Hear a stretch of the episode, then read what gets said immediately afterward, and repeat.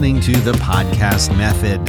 I'm Dan Benjamin. I'm your host. I have been podcasting now for about 14 years. Crazy to say it. And I'm here today to answer your questions about podcasting, recording, audio equipment, video equipment, sure, software, mic technique, pre and post production workflows, and the news because you know what? Now there is podcast news. There's fun stuff to talk about. And that's what I'm going to start with today before I start answering your questions.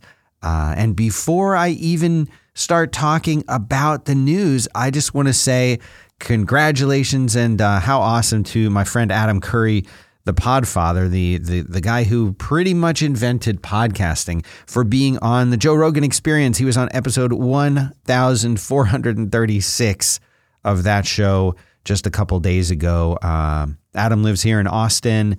We don't hang out a lot, but uh, I do get to hang out with him once in a while. He's a great, great person, uh, fun person to know, and uh, it was great listening to him on that program. So I just wanted to shout out about that and uh, the uh, the show notes, which include a link to that episode, will be at podcastmethod.fm slash 29 because this is our 29th episode of this program. So shout out to to Adam. What a fun show to listen to. And you know, you'd think that I listen to podcasts constantly. I just don't have the time to do it because I'm one of those really weirdos who, when I listen to a podcast, I like to really focus on it. So I don't listen while I'm at work. I envy the people who are um, multi talented at multitasking to do that kind of thing. I generally will listen if I'm working out or if I'm driving or if I'm, uh, you know, if I'm sitting quietly. Uh, but I, I don't, I don't do a good job of listening because I really like to pay attention to the shows that I listen to. And I do listen to a handful of shows every week, but I really like to give it my all when I'm doing it. Um, so I don't get to listen to a ton of shows like I used to, but I still listen. I still make it a point to listen. And I'd be curious to hear what are your favorite shows. You can let me know on Twitter. I'm at Dan Benjamin on Twitter, and that's a great place to direct comments and thoughts and things like that. And of course, I want to add this show exists to answer your questions, it exists to help you out. And the only way I can come up with great content is if you help me out with that. The best way to do it is via email. Yes, you can tweet me, but the best way to ask questions is via email. And uh, you can just email me, Dan at 5by5.tv. That's my email. Or you can go to uh, podcastmethod.fm and click the contact link, and you will be able to uh, send me an email right there just as easily. But I really do want your emails. And there is no dirt. Listen, there are no dumb questions. I've got to hear your questions. And when enough people ask one thing, I know I got to dedicate a whole show to it. So if you're curious about something, something going on in the podcasting space, something as simple as this mic I got, uh, I'm too quiet. What do I do? Like, really? Whatever you're curious about, think of it as uh, click and clack, you know, the car talk, except with just one guy instead of two, and talking about podcasting instead of cars. Let's do that. Submit your questions, and I will do my best to answer them. Now, like I mentioned, there are some really interesting things that have come up in the news over the last week since I did this episode, uh, last episode. So I wanted to go over some of those with you and, and share them. And of course, like I said before, the links are going to be in the show notes at fireside.fm slash 29. That's where you'll go to see all of these links and people have asked me, Dan, are you going to be doing a newsletter? I saw you talking on Twitter about doing a newsletter. Excuse me. I am going to be doing a newsletter. Absolutely, I'm going to be doing a newsletter. Uh, I haven't decided exactly the best format for it, but it's going to be an industry specific newsletter. There are a lot of newsletters out there that talk about podcasting news, especially Podnews being one of my favorites. And they do such a great job of covering the news. I just don't think if there's a need for me to do a news focused newsletter, just like the segment of the news on this show is a shorter segment. It's part of the show, but it's not the whole show. Uh, but but the newsletter that I'm going to be doing will be much more about analysis of things that might come up in the news, things that come up uh, that are worth talking about, but that are worth some analysis and some thinking, and uh, and so yeah, that's something that I definitely am going to be doing. And to be honest, like I've got to pay the bills and keep the lights on. So there is a good chance that it might be a donation kind of a thing too. So we'll see. I'm not sure about that. Don't hold me to that. But that's where things are looking right now. Um, now, before I get into talking about the news, one of the questions that I get a lot, I get this question over and over and over again, and I just thought that it made sense to uh, to just talk about it right here on the show so that I wouldn't have to answer people individually, I hope. And that is about audio recording software uh, for a variety of different platforms. Now, I'm not going to really be talking about recording on Linux because, to be honest, although I use Linux all the time as servers and I've used it as a desktop quite a bit in my career as well, I don't really know much about doing audio recording with Linux. Now, if this is something you guys do, I would love to hear about that. Again, at Dan Benjamin on Twitter or Dan at 5by5 or the contact form. Tell me what you're using. I'd love to be able to recommend that to people. And I feel like that is something that I don't know a whole lot about these days. Audio manage, you know, software to, to record and edit on Linux. So if that's something you do, let me know. Would love to hear about that. Uh, in the meantime, what I can tell you about is what I use on the Mac and what I ha- use and have used on Windows. Now, I'm not talking so much about editing as I am the actual recording process. As you all know, I run Fireside.fm, which is a podcast hosting platform. That's a company that I started about three or so, four years ago, and uh, and that's what I put a, when I'm not recording on this microphone to you guys. I'm writing code and and working hard to make that platform even better. And one of the questions that I got from one of my customers was, how do I record audio simply and easily on Windows? And even more importantly than that, they were doing some live streaming and they said, you know what? It was a hor- it was a horrible disaster. It was a catastrophe because I had multiple people coming in and uh, and I they were all plugged into this one thing, and I was someone was on Skype, and then we had a couple people locally, and it, we couldn't get all of their audio to show up on the live stream. It was only part of the audio, and it was horrible. I thought, well, of course, what you need is software by Rogue Amoeba called Loopback. That's what you need. And they said, Well, I'm not on a Mac, I'm on a PC. What do I use over on the PC? And I said, Oh, okay, let me do some research for you. And I actually do have an answer for her. Uh, but in, in the meantime, let me talk really quickly about Rogue Amoeba and the software that they make because they make uh, several different applications that are really, really useful and have completely changed the way that I record. So if if we t- go back in time, I'm not going to add in the the sound effect for the time machine going backwards. You can use your imagination for that. But back in the olden times, uh, what I would do is I would have a dedicated computer, and some at first I started out with these really really cheap PCs, and then eventually I wound up inheriting and, and buying some uh, some used Mac Minis for this purpose. But on each of the Mac Minis, I would run Skype. And I had a different Skype account on each one of them. And they were plugged into my big mixing board, which at the time was a Mackie Onyx, forget which model it was. And, um, and uh, running back a signal mix minus to them, which means you take out their own voice and send back all of the other audio inputs except them. That's called mix minus. It doesn't really matter as much anymore. But uh, in any case, that's how I used to do it.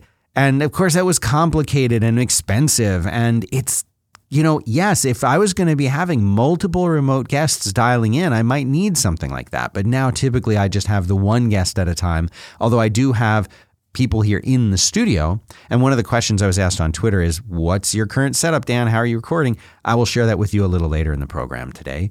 But I have simplified my standard setup dramatically. First, I was recording with Logic Pro, and I recorded with Logic for a very, very long time.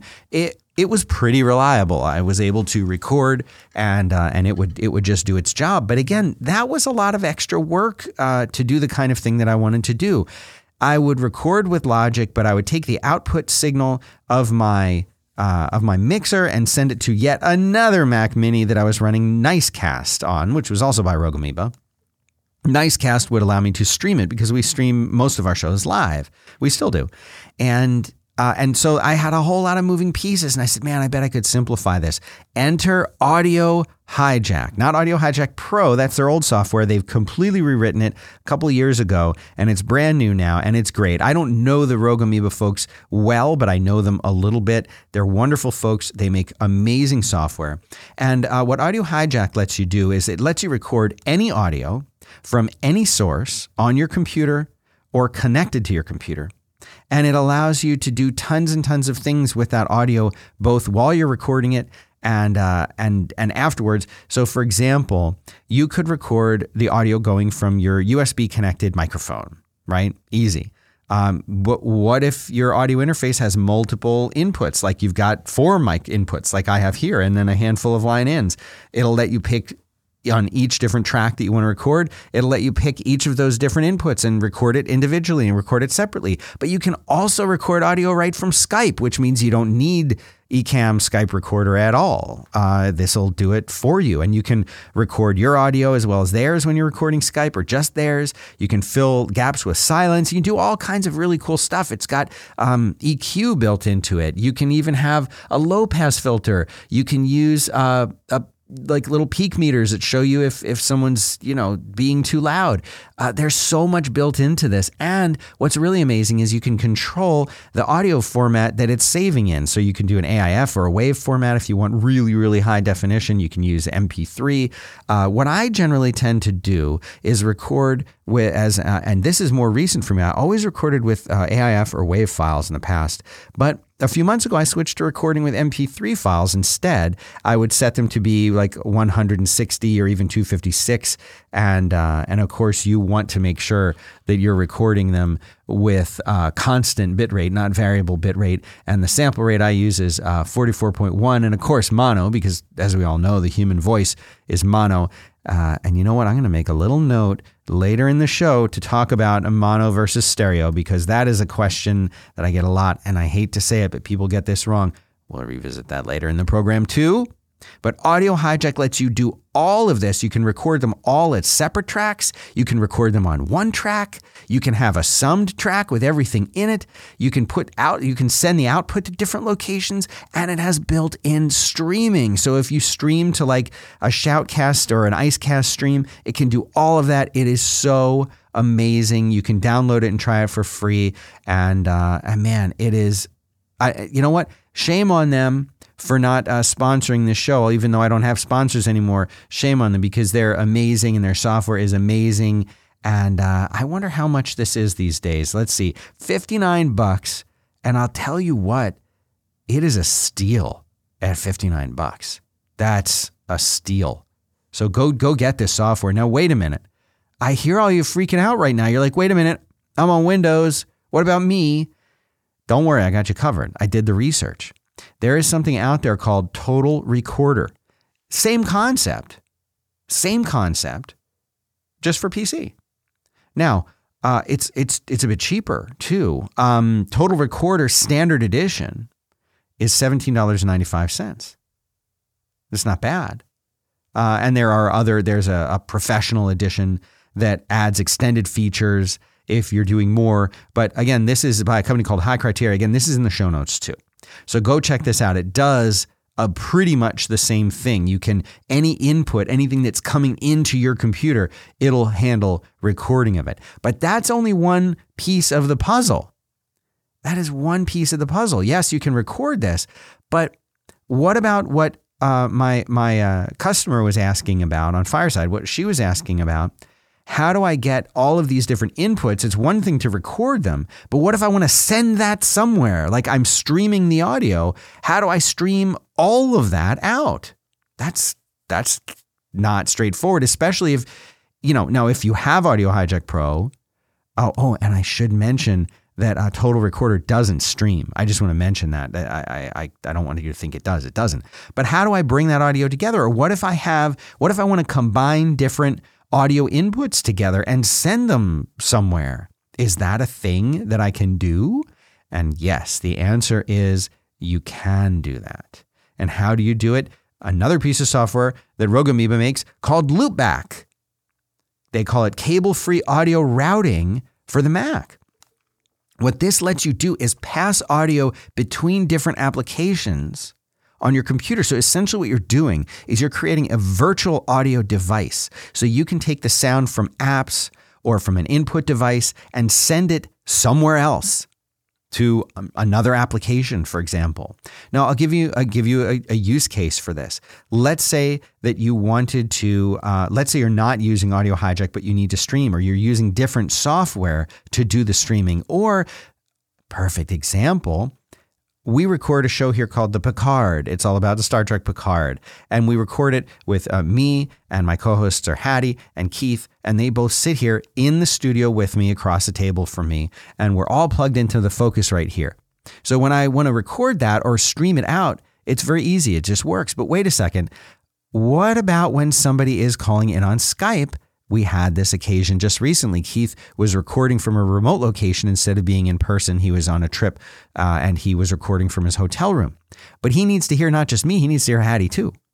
So, how do I do that? I have to sum those channels, both Hattie's channel and my channel, and send it back over Skype to him. Well, how do I do that? I use Loopback.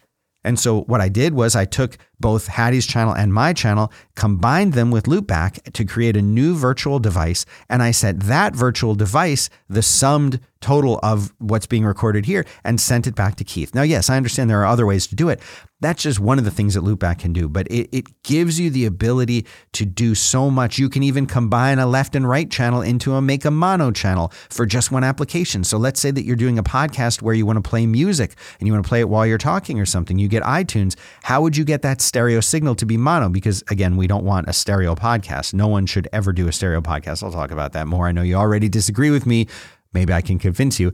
You can bring those two channels into just one channel. So much you can do with this loopback. Wait a minute, you're on Windows? No problem. I got the answer free there too. It's called VB Audio, VB Cable Virtual Audio Device. It, it, I'll read from the website. It allows you to uh, make a virtual audio device that is like a cable, and all the signals coming into that cable, it's transported to the output. Same basic concept, and you can go check this thing out. Again, it's in the show notes by a company called VB Audio does the same basic thing. And the last thing I want to mention is something called SoundSource. Again, by Rogue Amoeba. They're like the audio nerds, love them. Uh, but this gives you total control over all of the audio on your Mac. It allows you to boost the signal of certain things. So, like if the audio that's coming out is too quiet, you can boost it. You, there is a little bit of redirecting that you can do. Uh, I mean, it, it's it's really really cool. But you do this on a per app basis right? So you can change the output device for an individual app. Well, here's a, a, situation where that can be really useful. Let's say you've got a soundboard. So I do a show called Killing Time, and uh, we have a lot of fun with sound bites and clips and, and, and funny things like that. Uh, that comes out of my MacBook Pro that's sitting on my desk in front of me while we're recording the show. But I don't, what if I get a notification? What if, my, you know, my kid texts me from school and needs a ride? I don't know. I don't want that ding to come across that audio output. So what do I do? You can control all of those kinds of things with SoundSource so that only the audio from one application gets here and everywhere else it's hidden. Tons and tons of things that you can do with this. It is really, really amazing. All the input, all the output, per application audio controls audio effects that can be put on, whether it's their EQ or whether it's boosting audio. It's amazing. And, uh, you know, you can go buy this from them. Again, shame on them for not supporting the show, but it doesn't matter. I love them. I'm going to recommend them forever. They are amazing. So go check that out. Uh, now, I said I was going to do the news, and I'm going to do it. But right after that, I'm going to tell you about the mono stereo thing because it's a big deal. Now, before I do the news, though, I will mention this show exists for you and is supported by you. I do not have sponsors on this show anymore. A big part of the reason I don't want to do sponsors, I will if you guys don't support the show. I'm not threatening you, kind of, I'm threatening you. But if you don't support the show, I will have to get sponsors again because I spend a lot of time preparing this show, a lot of time recording it, and a lot of time editing it and shipping it out to you. And that time that I spend doing that I could be spending it on something else, but I want to be doing this. So I need you guys. I don't care how much you get. I personally, I think this is a $5 a month show. That's That's my opinion. It's $5 a month. That seems fair to me. The value is $5. If you want to give less, I'm not going to say no. I need every penny I can get. My kids are going to go to college one day. I got rent to pay. So, however much you want to give me, I thank you. Uh, Patreon.com slash podcast method. Donate what you can. What I'm going to be starting to do right here is I'm going to be starting to make videos. They're going to be gear reviews, they're going to be questions answered, they're going to be techniques and tips and other things like that that I'll be doing. The people who support the show will get that way ahead of time. And maybe there'll be a ton of exclusive content that, that only supporters get. Another thing I'm going to be doing is I'm going to be recording this show with video uh, people seem to like that. And I'll be putting it on on YouTube. You'll get those videos first. There's a ton of other things I'm going to be doing for supporters. Maybe there'll be, uh, you'll, maybe you'll get that newsletter I was talking about as part of it. I don't know. But right now, if this show means something to you and is helpful to you, it would mean a lot if you would consider supporting the show. Patreon.com slash podcast method. Just think about it. Think about it. That's all I'm saying. It would help me out a lot. I need to pay bills. Now on to the news.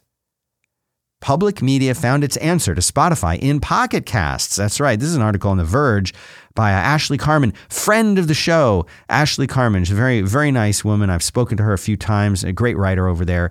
She's her focus is podcasting, among other things. And um, the the big news. I'll just read from the article. The BBC uh, and Pocket Casts announced that uh, BBC is investing into Pocket Casts. They want to continue to have an open ecosystem, freely available RSS feeds. And uh, and you know, I mean, there are a lot of apps out there. Spotify being the big one. Spotify is trying. Listen, I like Spotify. I'm a subscriber of Spotify, and I have been for years. They want to own podcasts, and that's a fundamental difference between Spotify and Apple. And this is just me, my feelings, my observations, okay? But I really feel that Apple's attitude about podcasts is very different from Spotify. I was just watching that clip when Steve Jobs was talking about putting podcasts into iTunes. And he was talking about how great it is that podcasts are free. And he said on stage this is like 2004. He said on stage, you know, I think eventually we'll have some kind of ad supported revenue in here. But the great thing about podcasts is that they're free. That's paraphrasing, not a direct quote. And Spotify doesn't want podcasts to be free. Think about it. It's simple. All this time, what is Spot? And this does not make Spotify bad. It's just a fact. Think about it. All this time, Spotify has been paying artists paying artists to stream their music and collecting money from people like us to do it. Podcasting, for the most part, we just want our shows everywhere, right? We just want our shows out there. We don't care how they get out there. We want them on every platform, right? Everyone should be able to listen to this, especially people on Spotify. Our content that we make, for the most part, is free. We might have ads in it, but it's free. Spotify doesn't have to pay to get our content but they can put ads before and after it and around it. And they can also get you to listen to other stuff on there that they own that does have sponsors in it that are their sponsors. And they want to keep you in their app. Is that bad? No, it's smart. Smart for Spotify. Fundamental difference from Apple, who doesn't seem, at least right now, 2020, doesn't seem to want to own or control any of the podcast content. They just want to make it easy for us to listen to it. Is that good or bad? I'm not here to say if it's good or bad. Uh, you know, but it's it's interesting. And it's interesting because Spotify wants to own the content that they have in addition to giving the free content. It's that philosophy of, well, come here and the first one's free, but the second one you got to pay for. You want the best content? Well, you got to pay for that. But if you want the free stuff, yeah, I can get that. Much better model for them than uh, than than paying for art paying artists to stream their music so we can listen to it. Well, anyway, um, Pocket Cast is owned by NPR, and BBC Studios investing in it. Well, that makes sense, I think, for for a lot of people, but it just means that it is going to you know, it, it, it, potentially could get a lot better. And here's a quote Obviously, our goal is both to continue to grow the audience, leveraging the reach of our partners, and to drive sustainability for our platform long term through our monetization efforts. Obviously, those are non intrusive. They are all, we think, reasonable and we think fit with our brand image or brand approach. This is the uh, this is the CEO of Pocket Casts, Owen Grover speaking. So, interesting. What will become of that? Will it become a bigger platform? Who knows? It's worth watching, though. Uh, another thing in the news this is an article on Medium, I think, uh, by Dan Misener. Uh, yes, this is part of his uh, Pacific content blog. Uh, many podcast episodes won't play in web browsers later this year. Yeah, guess what's happening? Uh, if you are serving your podcast without HTTPS, in other words, just regular HTTP, not over SSL, Google Chrome is going to block it. What does that mean? That means that like embedded audio players will start to fail. They won't work unless the content that's being served in them is over HTTPS. And that begins in October. Google Chrome is going to be blocking non HTTPS audio uh, once Chrome gets to version 86. Um, yeah, that's kind of interesting, isn't it? So Dan goes on to, God, I love his name. That goes on to explain the difference of what HTTP is, HTTPS, how this is going to work, and um, man, there are there are a lot of podcasts that are only available over HTTP. A lot, a lot. So what are you going to do? you've got to use a, a podcast host that serves your files over HTTPS. I know of one. It's fireside.fm, just saying. We've been HTTPS from the beginning. Most of the good big ones are, but just keep that in mind. October is not as far away as you think. Uh, another article that I found. This one is, you know, it's on. It's from Westwood One, and uh, the the article uh, is entitled "What Podcast Sellers Say Is Needed to Achieve Two Billion in Podcast Ad Revenue." So you're thinking about that. That's a crazy number, right? But that is really an achievable number, and it's just a matter of time. Uh, some of the quotes from this article were interesting. Um, for example, uh, they say both sellers and agencies, advertisers, give poor marks in the current state of podcast measurement though there is a sense that things are looking up. Again, measurement being the trickiest thing. I used to talk about downloads a lot on this show in season one. Now that we're in season two, we're doing a much better job as an industry of keeping track of actual downloads. There are different measurement systems that people use. The the biggest one, the one most of y'all have heard of, is uh, IAB's, uh, the Internet Advertising Bureau's uh, measurement system. And so there's a big thing about being IAB compliant and IAB certified. Um, of course, most of the hosts nowadays are, are IAB compliant, which means that the way that they track downloads complies with what the IAB recommends you should use, the methodology that you should use to do that. And, uh, and, and so Fireside, of course, is, and most of the big ones are. But IAB certification comes at a heavy cost. That's where you pay the IAB tens of thousands of dollars. I've heard it's 40, I've heard it's $50,000 for them to certify and say, yes, you have proven to us that your methods of tracking downloads are compliant. And now you get to put this badge on your website and thank you for the $50,000. Next, um, we're not IAB certified, and I don't have plans to be IAB certified because I'm not in love with IAB's methodologies. They're fine. They're fine. Uh, things could be a little better or a little bit different. But the point is, we're compliant, and I think that's enough for most people. Do I see a dark day in the future when advertisers say they will not sponsor a show that is not IAB certified or on an IAB certified host? I hope not. I hope sponsors aren't going to, and sponsors, if you're listening, don't do it. I like an independent free, open ecosystem for podcasting, but there does need to be a reliable way to measure these downloads. And right now, measuring downloads is up to the podcaster, and that's scary. If I'm a sponsor, if I'm an advertiser, and you say you get 20,000 downloads per episode in the first week, that number better be right. And if you're lying about it, Or if you're not lying, but you think it's true, but you're using some questionable method to track your downloads, you may think you're getting 20 and you're only getting eight. That's not so good. So it makes sense why we have things like the IAB and the other systems that are out there. I have come up with an even better way to do it. But unfortunately, my system requires participation from podcast clients and a whole bunch of other things. And uh, I'm going to try and get it out there sometime in Q2. And maybe people will like it and maybe they'll, they'll be interested in it. And maybe it will be a total failure. I don't know. I'm just trying to make things better, guys. That's all I'm trying to do is help. Uh, another article on a website called mypodcastreviews.com.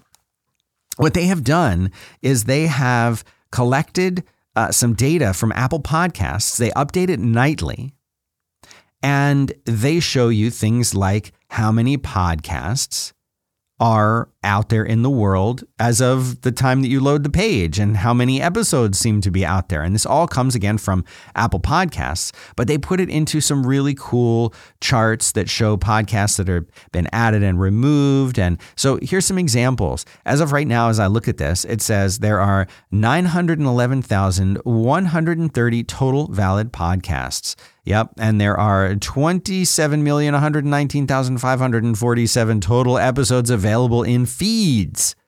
2,562 podcasts were added yesterday, and 50,000 were added in the last 30 days. That's crazy, isn't it? Think about that. And they got detailed activity. They got it broken down. They have a lot of them as active and a lot versus inactive. Check this out 42%, almost 43% of podcasts out there are active. 57% are inactive. What does that mean? They define active as any podcast that's published at least one episode in the last 90 days, and inactive is any podcast that is not published in that time. It doesn't mean those shows are, uh, I hate the word dead, but they're not dead. It just means they haven't posted within the last 90 days. But that's an interesting figure, isn't it? Less than half are updated in 90 days. Hmm. Uh, let's see. We got I got one more piece of news that I wanted to talk about today. Um, you know, in the UK they have a different way of saying different words. I'm never sure which I like better, the American pronunciation of niche or the British pronunciation of niche. Niche is how we say it here. Niche, I think, is how they say it over there. I'm not even going to worry about it. I'm not going to sweat it but I'm just going to say niche this time. Niche podcasts have more listeners, indicating untapped advertising opportunities. This comes from a website called MediaMonitors.com. And, uh, and so listen to this. They've broken it down. They did surveys, they talked to people, they asked questions. And they looked at the top 25 podcasts. They've got a cool list of those top 25 podcasts, which I'm going to talk about in a second, but they broke it down between men and women. And they say that female listeners like true crime categories. Uh, and, and male listeners, guess what they like? Sports and comedies. Big surprise. Uh, they don't even talk about tech stuff in here. Uh, but I just thought that was fascinating. And so here's their list of uh, top 25 podcasts. And one thing I want, I'm going to read these to you, okay? I'm just going to read the podcast title. And I want you to think about what all of these shows have in common as I do it, okay? Uh, and I'll, I'll read the publisher too.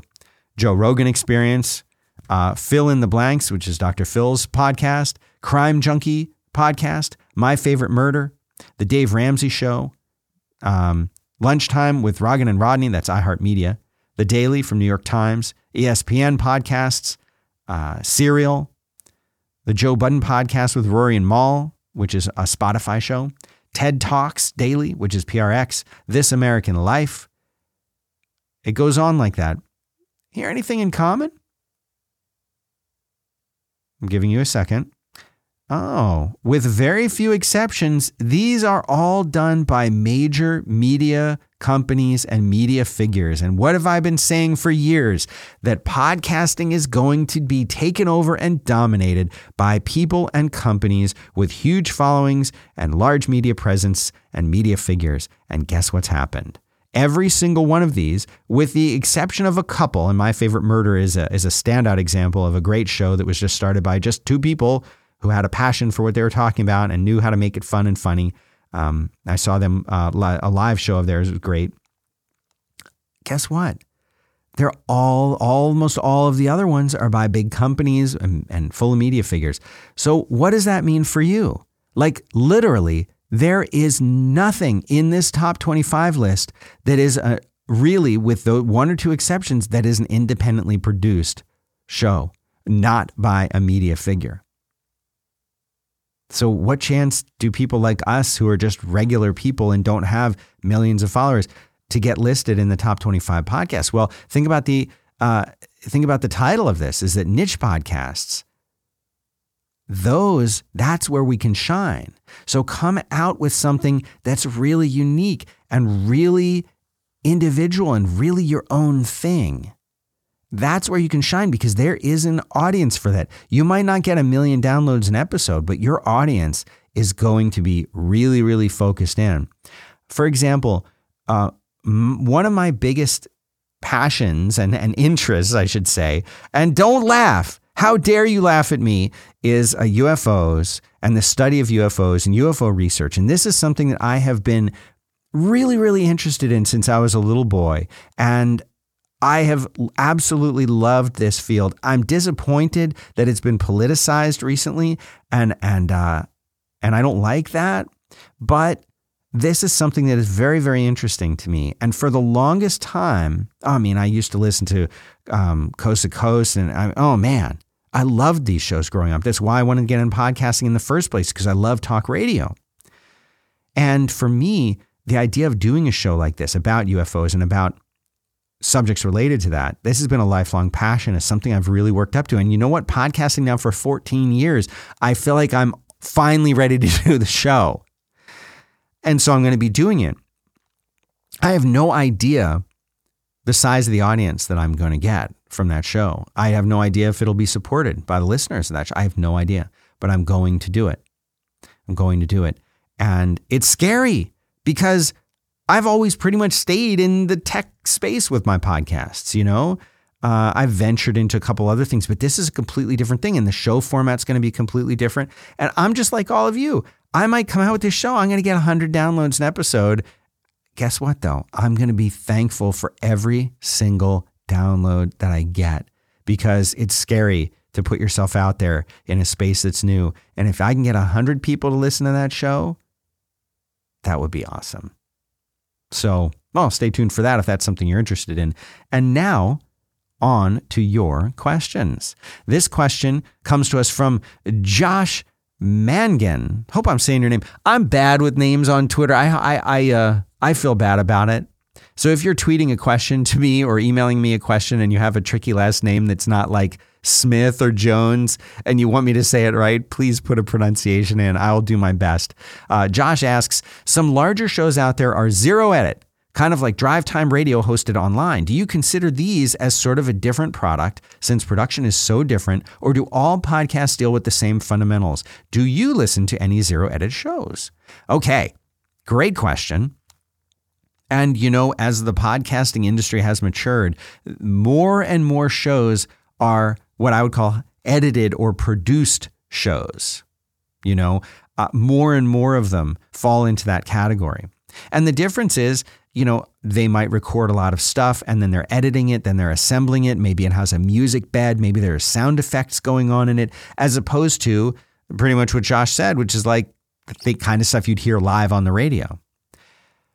I don't have a preference. I like both kinds of shows and I like them both for different reasons. I will say that most of the shows that I do uh, myself are what you would call just zero edit live or drive time style shows. We do some editing, for example, if if someone curses and I need to edit it out because we want, don't want to have an explicit rating on the show, little things like that. But I'm not really editing very much for content.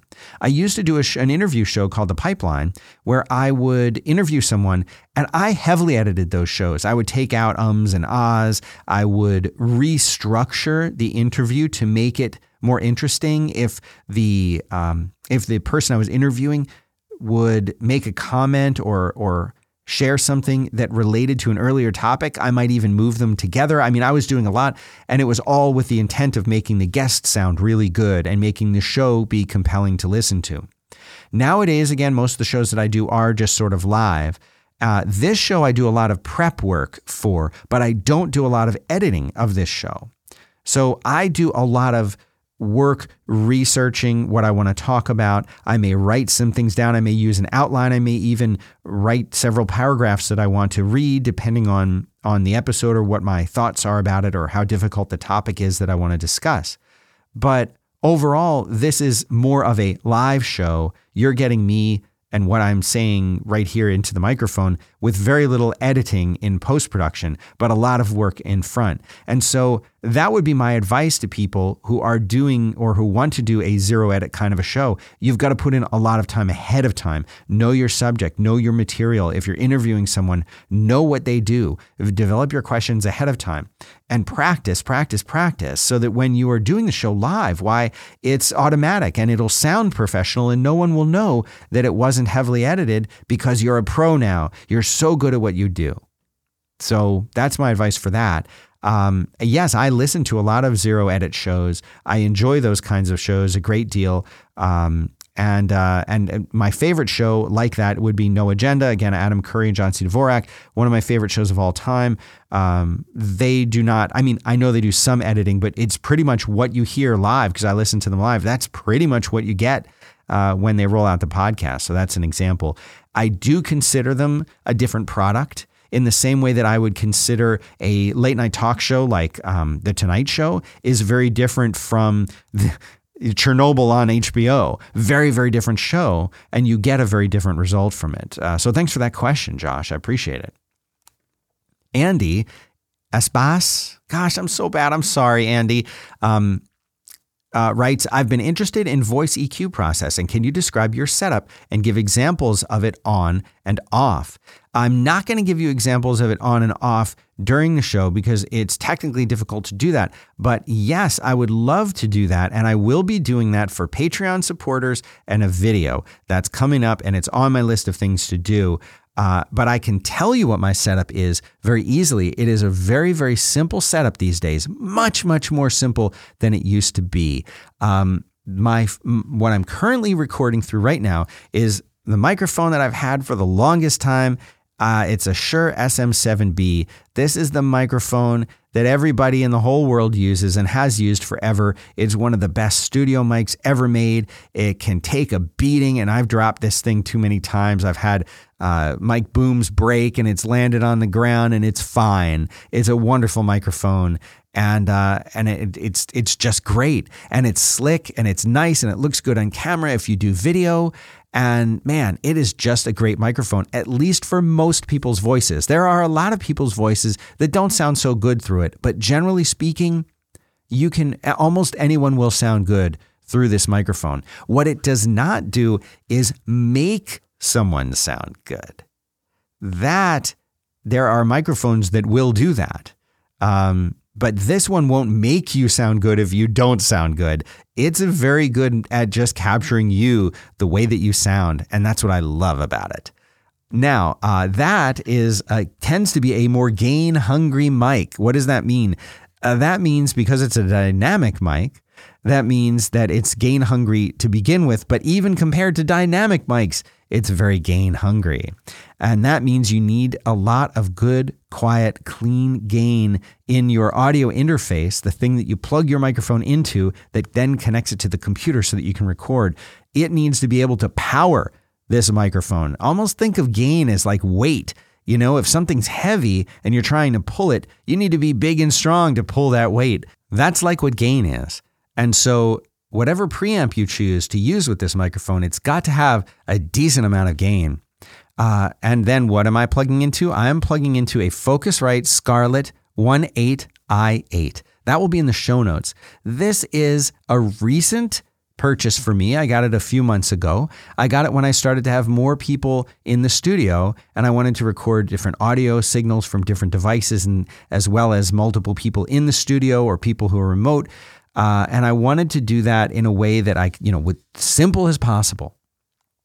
And this Focusrite is a wonderful, wonderful piece of equipment. Again, in the show notes if you want to get one.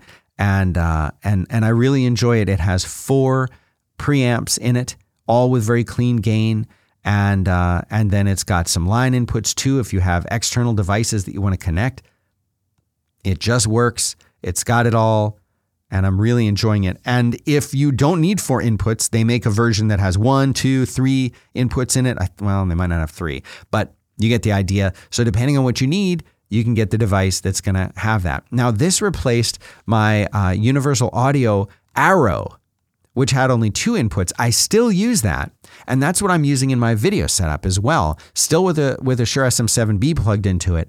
Uh, the difference with the Arrow is it does only have two inputs. It's driven by um, by Thunderbolt, uh, like the USB 3 style Thunderbolt port, and um, and that's where it gets its power, and also where it uh, connects to your computer. So you need a computer that can support that, obviously.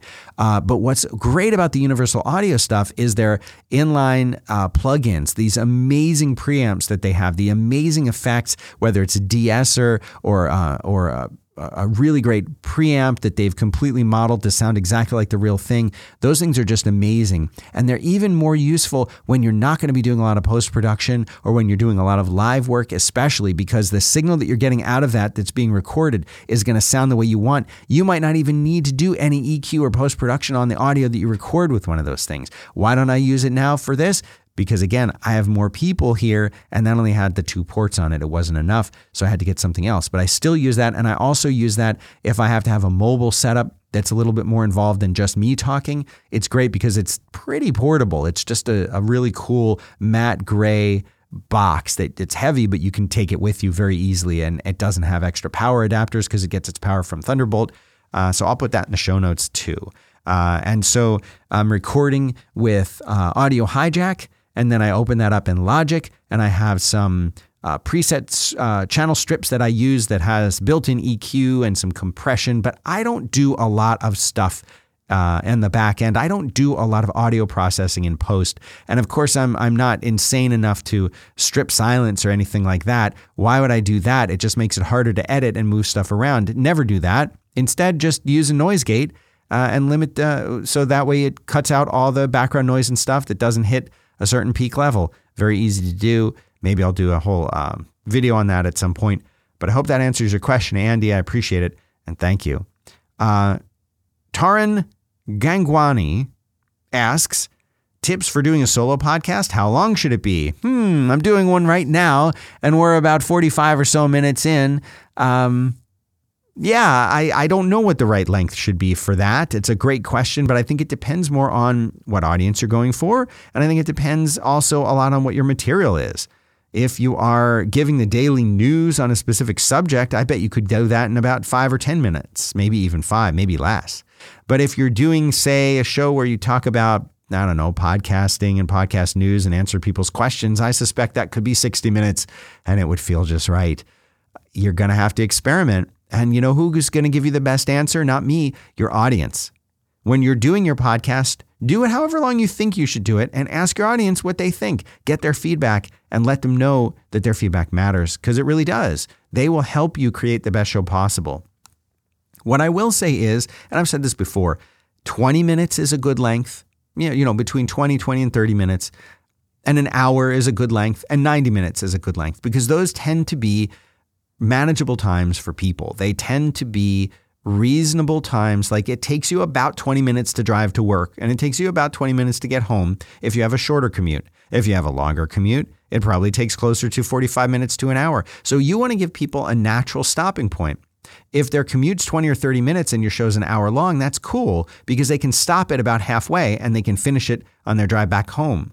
That's pretty cool but you want to try and keep that in mind when you're when you're making a show. How long is it, and how long are people going to have to devote to listening to this?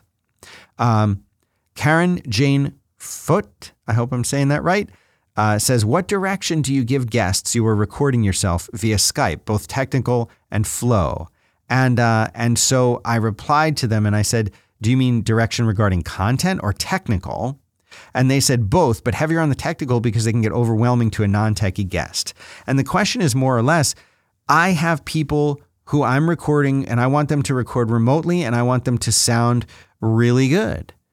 And uh, and Karen asks a great question: Is how how do you do that without burdening them with some difficult uh, prospect? Well, my answer is, if you really want to be nice, then you record them.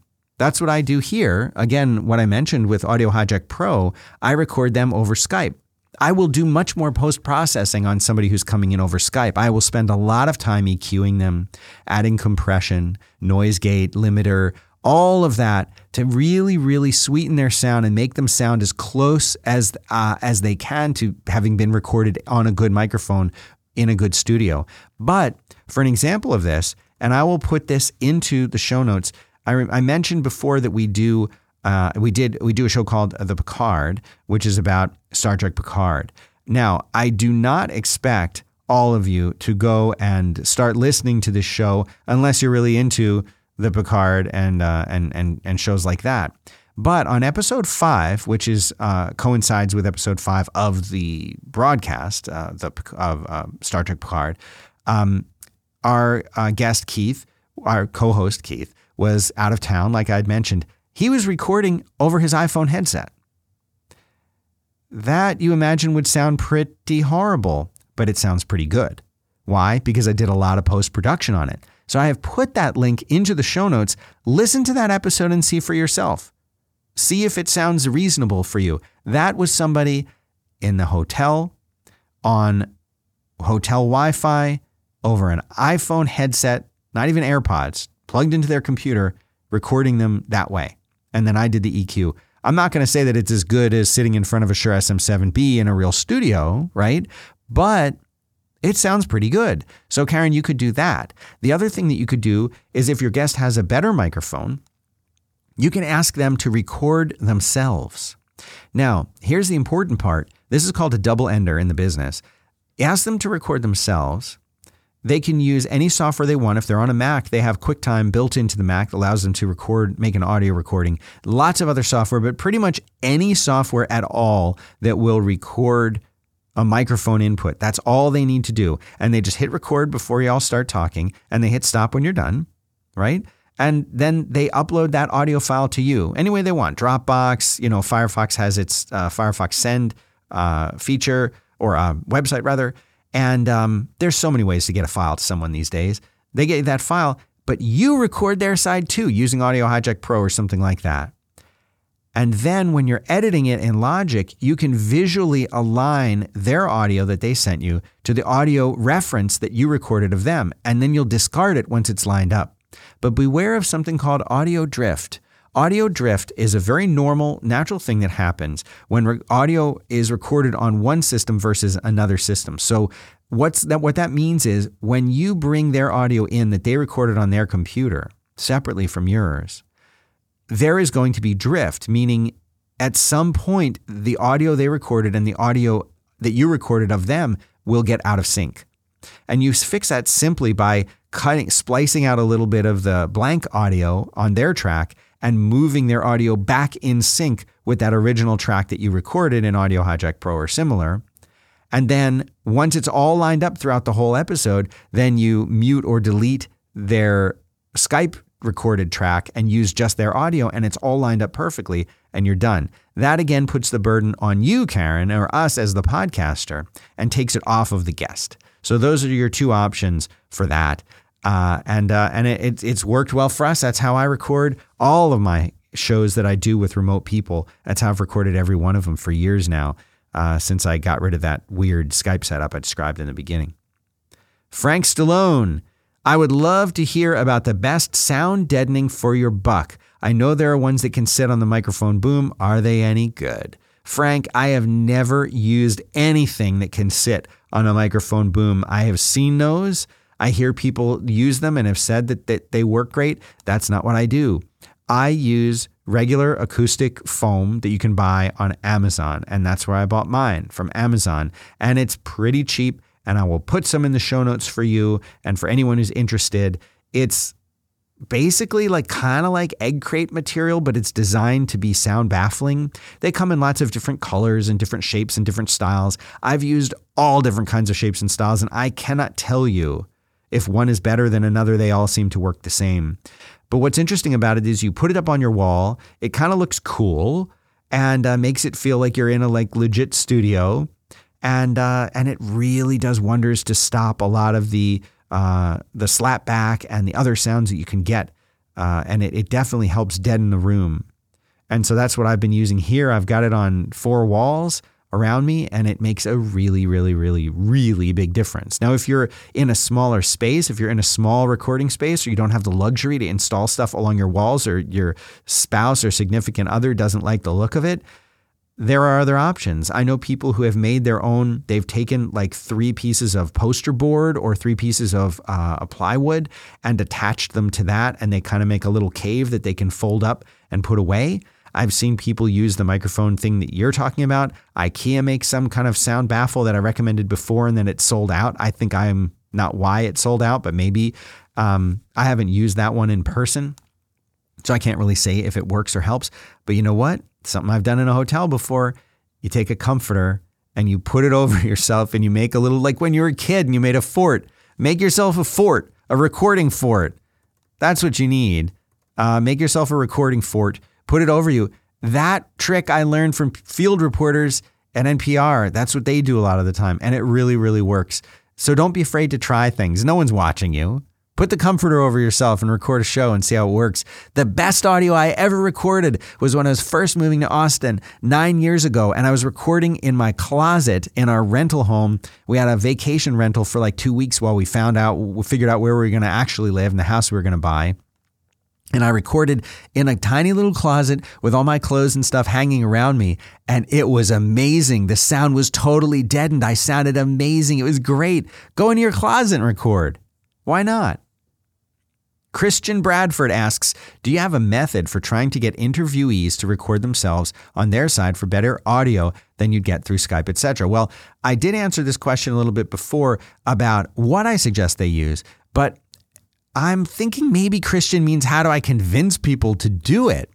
Well, all you have to say is, um, I was wondering if you'd be willing to record your side of the conversation. I really just want you to sound good. I don't want it to sound amateur. I'd hate for people's first exposure to you to be over a really crappy quality mic. What do you think? And a lot of the time they'll be like, mm, yeah, yeah, I'll do it. I'll send that audio to you. Uh, Josh Liston asks, when and why did you return to the SM7B? From memory, you finished up season one still on the Telefunken. That's right, I was on the Telefunken M80, and I still have the Telefunken M80 right up there. There he is on that other boom. Uh, and that's what I put Keith on. So why did I switch back to the SM7B? The reason is because I love it. I love this microphone. It is so straightforward. It's an honest sound. This is what I sound like. Very, very little color being added to my voice. If you met me in person, of course, if you're listening to me on your car stereo with the bass tuned up, I'm going to sound really good. But if you're listening to me on like regular headphones and you hear me in person, we're going to I'm going to sound exactly the same. I don't want to color my voice. I don't want to change my voice. I don't want to make it sound like it like different from what I sound like. And the SM7B does a really good job of just straight up capturing me the way I sound. I've used a lot of mics. I've used the SM7B. I've used the SM58. Um, I've tried a handful of Samson mics. Uh, I have tried the uh, Heil PR40. Gosh, I was on the Heil PR40 for many, many, many, many, many, many years, but always came back to the SM7B. I just like it.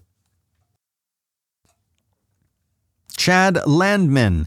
Dan, love the show. Love all your shows. What do you find is the hardest thing to overcome to be able to be consistent with your shows? As someone with a full time job and family, I find it difficult to be consistent. Thanks. Great question, Chad. And this is something I think we all struggle with, all of us, because we all have jobs. Like I said before, like most of my time, I'm doing work on Fireside. I'm not in front of a microphone recording and editing nine hours a day. I might do it two hours a day, maybe a little more or less depending on the day. But the rest of the time, maybe I'm coding for Fireside or I'm helping out with sales at 5by5 or, you know, doing doing developer meetings or just you know, a million other things that comes with running a business.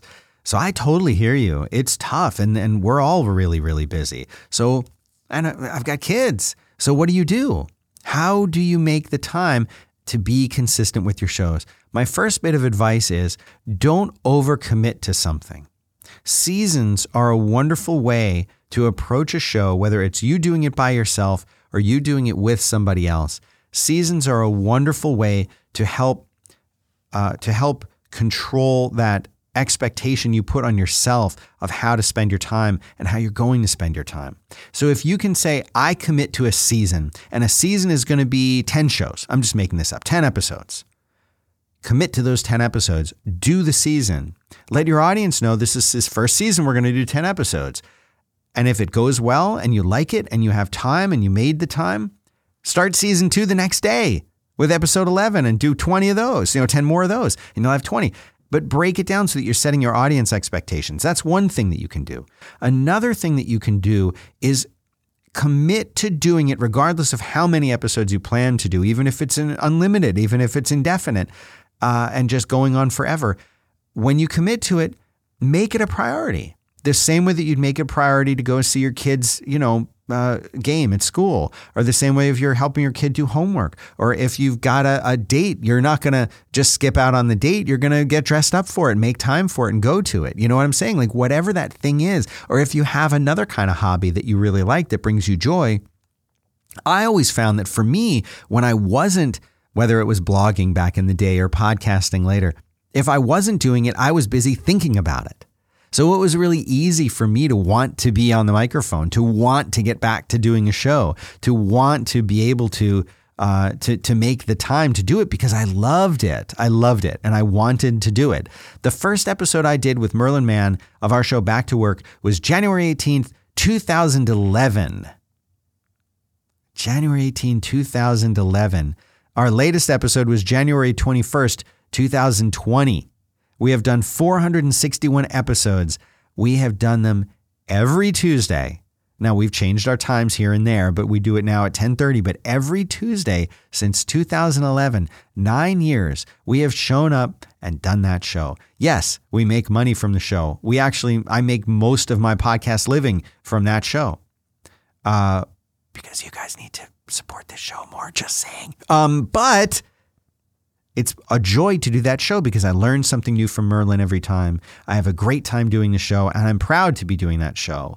And so for me, there's a reason to do it. I want to do it. So it's not hard to do it. If you're going into it like a slog, like, I got to record another episode. Ugh. I'm not saying that every episode is great or that I'm always like, I can't wait to record on Tuesday. There are plenty of times I was like, yeah, it feels like a job sometimes. But you know what? You're still doing something that should make you feel good and you're doing something for an audience and that audience cares. And whether it's a hundred or a hundred thousand or a million, those people want to hear from you and that should make you feel good. And that's what inspires me to do it anyway. You know, I've got three more. We're pat, we're like getting up to that hour time point. I'm going to do them. I'm doing them. I don't care. Daniel Sharon, starting a three person podcast and all three are remote. All three have recording experience. I will be editing. What recommendations for call methods, Skype, Google, etc., and is there other than double ending a way to get separate tracks for each? Really good question. Um, yes, you can go back to my old setup where you have three different machines to record all three people. So you get three computers, Mac, PC, whatever, run Skype on them, plug them into your mixing board and hit record, and they'll all be recorded on separate tracks. This is an expensive way to do it, it's a cumbersome way to do it, and it's a little bit more time consuming, but you can do it that way. As far as recording separate tracks, there are applications out there like Zencastr and others that will do this. So look into Zencastr and look into other in browser recording methods because what those do is those are essentially creating a double ender. They record the audio locally from each of those different people and then they combine them or, or, or just send them up to you and you can grab them and edit. Much better solution than that convoluted way of having those separate machines that I described. Usually it costs a little bit of money, but it's well worth it. And, uh, and so that's what I would look into. Look into Zencastr and some of the other solutions out there for that. That is the best way to do it because essentially you're getting all the benefits of the double ender without them having to record. Now, asking them to record with their own copy of QuickTime or Audio Hijack or something else that's free, it's not a lot to ask. It's really not a lot to ask. And if this is a show that's going to be going on every week, you might consider that or consider using something like Zencastr uh, because it's a much better, much easier solution. And um, All right, I'll do one more. Darren Dykes asks, Alas, another question. Is the podcast player, Apple, the only place to rate and review a podcast? I didn't find a way to do so in Overcast. I love that player, but want to rate my faves. Really, the two big players said it before in this show. It's Apple and Spotify. Those are the best places to go to rate and review podcasts that are going to get it out in front of the biggest audience. They really are. Yeah, you can do it within an app if an app lets you do that. Some apps take recommendations from the other services and, and, and take them into consideration. Some of them look at how things are being tweeted, but really it's Apple and Spotify as the two places to go. So I'll say it now. If you like this show, please, please, please, I beg you, I beg you, rate it on iTunes and Spotify. You can leave a review, that's even better, but rate the show. It is the best way to help new listeners find out about it. And if you're not the type to want to support the show on Patreon, that's cool. I appreciate you for listening. That's all you got to do is listen. You're helping me by listening.